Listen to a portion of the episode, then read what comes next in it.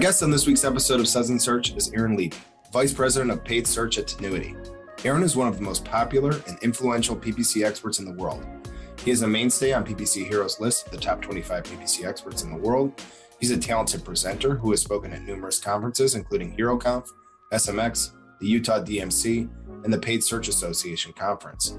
Aaron's also a terrific blogger who's been published in Search Engine Journal and Search Engine Land. He frequently appears on podcasts and webinars. I caught up with Aaron after a really interesting year for PPC. There were changes to keyword match types and default ad types, and changes at Google and Facebook that impacted audience targeting. Frankly, it was a good time to catch up with someone with Aaron's breadth of knowledge to talk about it all. Aaron manages a huge team at Tinuiti. They work with some of the biggest brands in the world on some of the most complex PPC campaigns anyone can imagine. I'm going to ask Aaron about how to manage a large team and create repeatable processes. Grab something cold to drink and join me for a conversation with Aaron Levy. We'll talk about why you should pay for your brand terms. We'll talk about where PPC is headed next, and I'll chat a little bit about how advertiser behavior will change coming out of COVID. Aaron, welcome to Suds and Search. How you doing? doing? Well, it's uh, it's been a little bit of a weird day, but I'm doing well. Thanks for having me. It's great to have you on. I, I'm going to let you in on something. You are our 100th episode of and Search, exactly 100th. So you win the grand prize, and you have a great beer. So you seem like a perfect 100th guest. Do you have a great beer? Show me what you're I drinking. I am drinking plain chicken nuggets uh, which, according to the label, unfortunately does not contain any actual chicken nuggets. Um, but it's I'll, I'll, have to find the description and share it with y'all afterwards. It's a, a, brewery called Stickman, which is out in the burbs of Philadelphia, but they have a little tap room right by my house. Um, yeah, it's uh, even a gourmand can enjoy a plain chicken nugget sometimes. It might not be their favorite, but it's going to be nice when it shows up. Same with the beer. Nice, and I agree. We were talking offline about the inverse relationship between the prettiness of the can and the taste of the beer. I think this is almost always right, but you said in this case, not so. And I want to make sure you get credit for that because I think it's spot on. For yeah, this one's this one's tasty. It, uh, that theorem was inspired by Clown Shoes Brewery, which no disrespect to Clown Shoes, but not my favorite flavor. But I love the names. Awesome. Awesome. Well, listen, you're obviously recognized all over as one of the top PPC experts in the world. What a year it has been for PPC. Has anything happened that we want to talk about? I wonder. uh, everything. Um, yeah. So, I mean, I feel like I'll just kind of go through some, some hot button issues and then we can kind of talk about you guys and your management style and some things that are unique about you. But, you know, like right off the bat, for a while, for a pretty long time, we had four keyword match types, and I think everyone was pretty happy with that. Like nobody was really complaining. Then earlier this year, they sort of like I, mean, you describe it better than me, but like they sort of combined modified, broad, and phrase, and now there's only three match types. Now I'm reading as I'm preparing for this, Amy Bishop and Search Engine Journal. There's like updates to keyword matching processes for phrase and broad. I'm still confused why they changed something that everyone liked at the beginning of the year as we film here on it was almost October 2021, where are we with these match types? What can an advertiser do, and what control do we so have? I've I've given this feedback to my friends at Google many a times. I think match types have a giant uh, branding problem, for lack of a better word, and I understand why they did this transition, but exact is wider now and phrase has nothing to do with phrases and broad is actually more precise um, I remember when someone uh, leaked or had an accidental screenshot some time ago. I think it got posted in Search Engine Journal or Search Engine Land or both of uh, a name of smart matching, which freaked out all the marketers because all of us are scared of everything that Google calls smart. Feels like automation. But that's uh, effectively what broad match is now. Where broad match is, I'd almost call it intent match where they're looking at um, they're looking at all sorts of signals besides just language, which is something I'm a huge fan of because language, uh, you and I could say beer and mean totally different things. So beer is not enough to figure out what we want. Sure. So that's kind of what broad match is. Phrase, which is, uh, I guess, fuzzy match, um, is closer to modified broad of the past, but but certainly not quite as effective as it used to be. And then exact is nowhere near exact anymore. So it's. Uh, all these things are different. I think I think to really take advantage of them, you got to kind of break what those words meant in the past, and then look at them as like, okay, yeah, pretend that exact and phrase aren't words, and these are e-match P match and B match, and look at them as something completely different. And I think that can help a lot of people's understanding versus trying to die with like, well, it's exact-ish, but sort of not, and maybe there's French in there sometimes. I know, I know. It's okay. That's a very good way of thinking about it. That will reprogram my brain. I like it. Um, but there's another thing here, which is like so long expanded text ads. I, I've been doing this long enough to remember when expanded text ads replaced regular text ads, and that was a huge deal. Like everyone was was going nuts then. Uh, you know, I guess the, the chronology is, and then RSAs became the default ad type. But I remember, like Google just recently, they recommended a combination of RSAs and expanded expanded text ads. That was like from Google the best way to do things. I don't know. Starting in in 2022, only RSAs. Is this change all that dramatic, really, Aaron, or is this something Google has been kind of going in this direction for some so time? So this is where I pat myself on the back and open delicious chicken nuggets beer and get to drink some because I'm great. Uh, I predicted this in a lot of our pitches and a lot of conferences that we did uh, probably up to about a year ago. They've been going this direction for a while. I don't think this really shocks anyone. I mean, even expanded text ads now are kind of Mad Libs. Like they'll shuffle the headlines around, they'll shuffle the description lines around. They sort of will show one, they sort of won't. Mm-hmm. Um, if they were to flip the switch today and say all RSAs starting October 1st, uh, should be tomorrow, uh, for recording this, it's um, it would be a big problem. They're not ready for prime time yet. Mm. But okay. the longer term future and where I anticipate them going is more of uh, we'll stick with Mad Libs. It's kind of controlled Mad Libs. So uh, Google's whole thing is is right. simplification in some way, shape, or form. That like you have less buttons to push, but a lot more inputs to tell the robot what to do. So kind of expect that yeah. there will be a lot more things like that within RSAs that you can pin a headline to an audience or like serve a certain ad to a geo or this line to a different geo. If slash when that comes, these things are going to be amazing. But okay. I think as you read a lot of the information out there and a lot of the complaints and fears are that reporting is pretty limited right now. Optimization is basically just Google likes this one or not uh, and you kind of have to fish for everything. Right. But I don't think that'll be the case forever. Right. All right. Well, very good, and congratulations on your uh, prediction. Pass I, me is so. Pass me is I so. am smart. absolutely terrible at those things. um, so you, I, here's here's a question. I wonder if we're a little overly focused on just RSAs versus expanded text ads what I mean is, you you wrote an article earlier this year in SEJ about ad formats. There's a lot more than just expanded text ads. There's a lot more than just RSAs. There's things just for hotels. There's shopping ads. There's LSAs. There's map ads.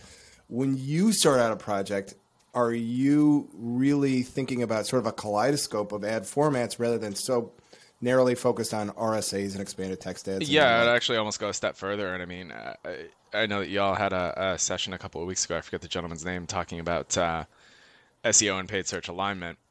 Uh, my boss and I have jokingly called it Serpius Maximus because it moves around a lot, it transforms, and there's a lot of parts of it that you don't really know what they are. Um, but so, I mean, thinking about uh, map packs combined with ad units, combined with LSAs, combined with what are probably going to be more feed based lead gen ads, combined with like the little sponsored knowledge panel things that show up sometimes it's going to be a bigger picture of of uh, looking at the searcher experience as a whole, including ad units, including organic. Just remembering that uh, uh, whatever we can do to get people to the site and to get them to buy the thing we want, or fill out the form we want, or click on the picture we want, doesn't really matter where they come from. But it's about the whole broader searcher experience. And even though our teams are probably siloed and they're different skill sets, a person doesn't mm-hmm. know that. And so, yes. I mean, the rollout of LSAs is a good example where it was a feed based ad. And from our perspective, it's wildly different. Oh my God, there's no bidding. Uh, I don't really know how to control leads. We have yeah. to do insurance licenses. But that's all in mind of making the experience the easiest for the consumer and tinfoil hat keeping people on Google. But by the same token, it was the consumer didn't see a different experience. So, us treating it as a different experience, we really had to be careful and just making sure that all the lead funnels went to the same places. All right, I dig it. Well, there's here's one other change I wanted to talk to you about that I don't think is going to be controversial. I think both of us are going to like this. Uh, it's an effort to move away from last click attribution to something called data driven attribution. I think we can all rejoice that last click attribution is not the default way to do things anymore. That there are better ways to assign attribution. What is data driven attribution, and why is this a change that I think we're both going to be happy. Yeah, with. I'm going to get the name of the statistical modeling wrong, but effectively it's um, Google trying to figure out if the absence, if a conversion would have happened without a prior step happening. That's how they weighed it. Got so it. there's uh, certainly plenty of conspiracy theories about like, oh, Google's just going to take credit for more. Not really. It's kind of just moving food around their plate. But in our world, that's pretty helpful because, as we know, no one just decides to go search for chicken nugget beer and then immediately buy it. Uh, it's much more likely that there was stuff that happened beforehand. So, uh, last click, of course, only reflects that Aaron walked by the beer store and bought the beer. It doesn't reflect that Aaron is a snot and researches his beer and thinks that funny cans are not delicious. But so, uh, the part about this change, it's it's kind of a big change and kind of a small change at once. So it's a shift to the default, which is nice because that will presumably make conversations easier later on, talking about right. uh, attribution, dividing credit out, uh, things like that. It's obviously going to be a change for for folks who want to have their decisions made easier, saying that like this keyword worked, let's bid more for that one. That was kind of a lie, even though we got used to it for 20 years. Yeah. Yeah, um, yeah. I mean, I certainly have a, a number of thoughts that uh, data-driven attribution within a single channel isn't great because it just sort of shows what you do within the Google atmosphere. But it's better than nothing, and it's a good start. All right. Well, if there's anything more uh, contentious than attribution in marketing, it is bidding on branded traffic in paid paid search. So, like, everybody hates this. I did some research. I found an article that you wrote. You just captured it so well, kind of like the the mindset of it. There's like this. Uh, the article starts like, should you bid on brand terms in PPC? And then you say you go like, you go yes, but also no, but mostly yes, but not always. It was like the greatest uh, interpretation of it depends I have I have ever seen. Uh, you know, the idea is, man, this stinks. It's just a, it, they should really just. they're looking for my brand. They should just give me an organic result, and I shouldn't have to pay for it. In reality, as somebody who's like working in the trenches, how do you think about paying for branded traffic? You should spend as little as possible to get as much as possible. And so, okay. where why I say that is, um, a lot of people view branded search as binary. Like if it has, if it has Stickman or plain chicken nuggets in the name, then uh, we got to be there all the time. Make sure our impression share is as close to as hundred as possible. That's nice for people that operate on percentage of spend models, uh, for agencies to collect their fees that way, and it's nice for Google. But it doesn't make a whole lot of sense from from uh, you know a consumer marketing perspective. What we're looking for is is and I'll acknowledge ahead of time as I acknowledge in the article that, that you shouted out, which thank you for reading. Um, isn't a one size fits all, of course, but you want to think of things that like look, looking towards intent and what intent you can pull out of language. So, uh, okay, if we know that a person clicked on our competitor's ad and then are searching for our brand term, it's pretty good. Uh, we want that person because they're not sure what they want. If someone's been a customer for 10 years and they buy every month, like we don't need to pay for them again. They're going to come back anyway. But so mm. thinking about those things that are, uh, you know, what people would historically call a core brand term, which would be just the brand name or just the URL, spend as little as you can to be there. But when there are things like your brand versus other brands, those sort of things that fall into the middle decision funnel, I mean, uh, I'm personally shopping for a car right now, and so I'm doing a lot of these X versus Y searches. Those aren't branded searches. If I'm searching for Volvo S60 versus Audi S5, which somebody please tell me which I should buy, um, it's not branded for either one of those. It's me looking for information, and in some cases, we've actually had a lot of success letting go of those terms and giving them to affiliates, giving them to aggregators, because they're not looking for us yet. They will be later. But just reimagining yeah. what brand terms are can make those decisions a lot easier. Uh, you still should bid on your pure brand term. It's annoying. Everyone hates it. Sometimes there's competitors there, sometimes there's not. And so trying to make that decision is a challenge. But I think the, the broader focus is to be there but spend as little as you can. You got to play defense, but also play offense. That makes that makes perfect sense. I, I think that's the right way to approach it. So, I want to abruptly shift gears here to uh, you know it, basically just managing uh, a PPC department. You, you, if if my research is correct, you manage a very large department. Um, you know, I wonder if I could like pick your brain because that seems like very hard. Whenever I think about this, I go, my brain immediately goes to like processes and procedures for the department. Uh, you know, like what do you feel like keeps you on track when you're trying to manage? I, I my research is right. Correct me if I'm wrong, Aaron, but I, I, my research is right. You're close to like 60 people in this department or something like that. Uh, what do you? What are the most important, you know, internal processes and procedures that have allowed you to scale the department and make you not lose your mind when you're trying to manage? Uh, yeah, people? actually, my team's uh, closer to about 110 right now, uh, and we're oh hiring. Gosh, I, I, got an outdated. anyone wants jobs, um, that's all right. Uh, but no, I mean, it's uh, the first thing that I'll say is the key to managing a bunch of people is to have good people to manage the other people.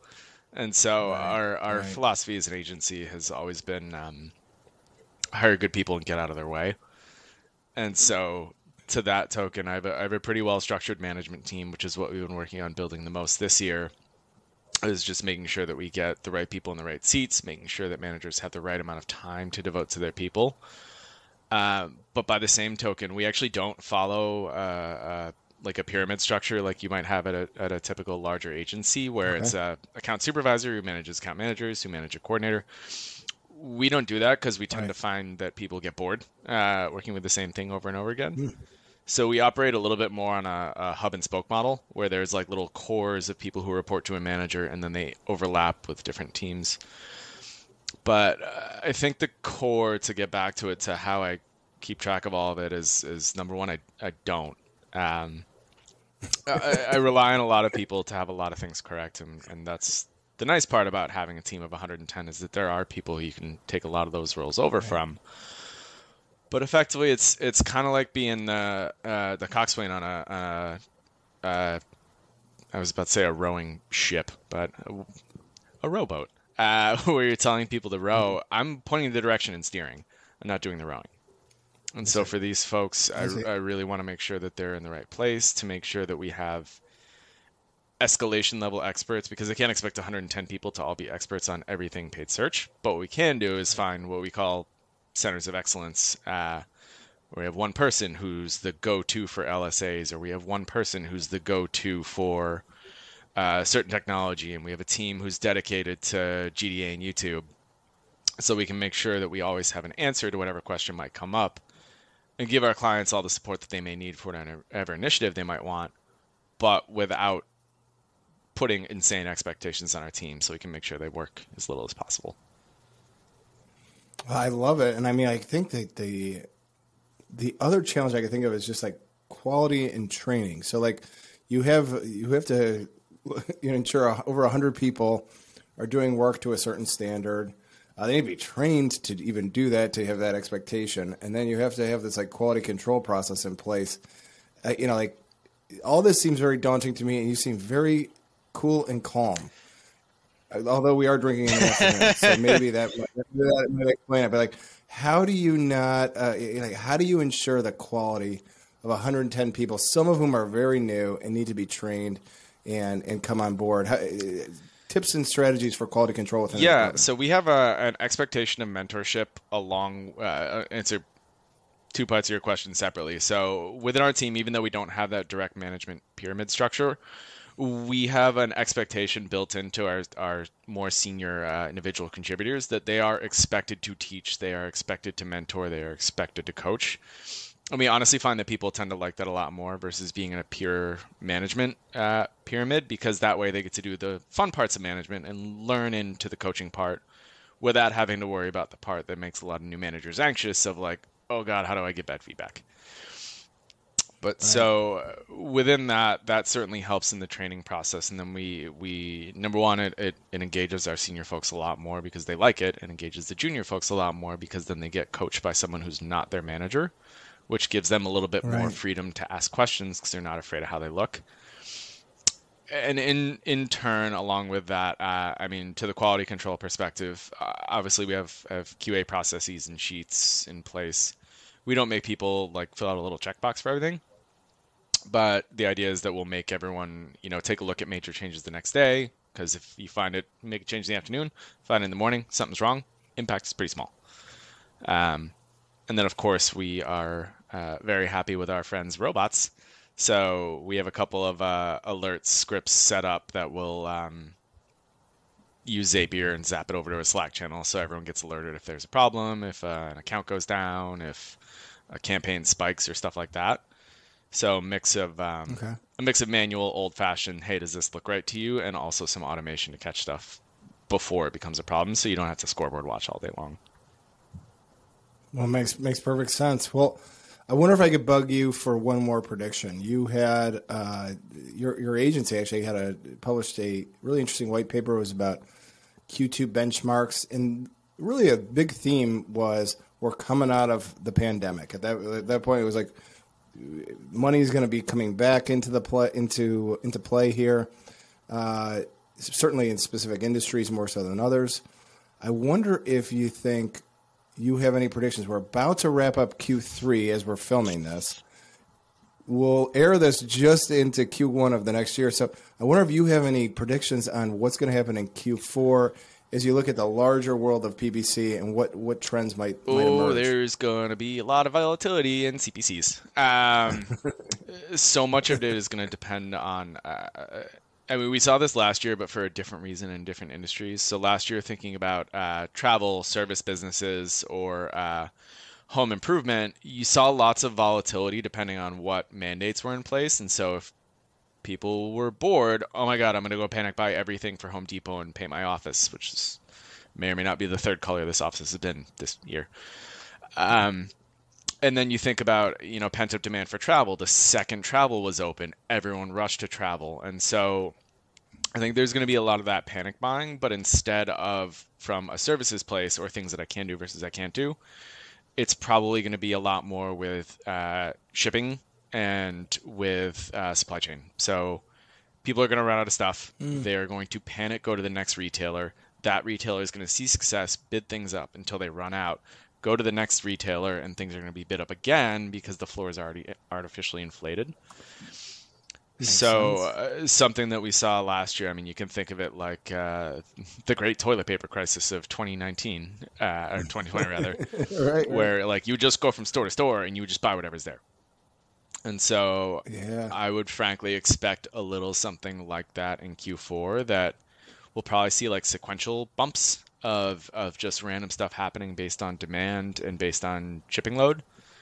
I think the other thing is we always talk about um, you know, free shipping is kind of a must have these days and like you want to have it in your ad copy. Uh, I think that shipping guarantees will be a huge differentiator and offers for next day or second day. Those usually show up pretty late in the year, like a week left before the shipping cutoff. I think we'll start seeing that as a big offer and a big push from a lot of places starting probably Thanksgiving. It makes, it makes perfect sense. It's going to be an interesting Q4. Yeah. Aaron, if uh, your your predictions have been good so far, we'll see how this one turns out. But I, I want to just kind of wrap up here. If people want to get in touch with you or your agency, what's uh, the best way to do that? What's your favorite social media? What's your go to uh, handle? Yeah, on stuff? Twitter I'm big A little A, just like my name, A and then a little one. Uh, or you can look me up on LinkedIn. Our agency is tinuiti.com, uh, which uh, a lot of people don't know how to pronounce it, so now you do. Uh, but I'd say uh, just going to our site and poking around. Uh, I believe our, our general contact email is just say hello at tinuiti.com. But of course, uh, feel free to email myself. My email is just first dot last at tinuiti, and I can help direct traffic. Well, I got to tell you, you rocked our 100th episode. I really appreciate you coming on. I'm going to give you a virtual cheers from Chicago. And You're uh, there's a lot of really good digital marketers out there in Philadelphia. I keep meeting them, and it's like there's these little pockets of America where there's a bunch of absolute superstars, but uh, Philadelphia is one We of uh, we got a good community Um, here. We'd love to have visitors. We'll, we'll be out there before long, so we'll have to do this in person. Uh, for now, I'll sign off. We'll be back next week with another episode of Suds and Thanks for having me. Thanks, Aaron.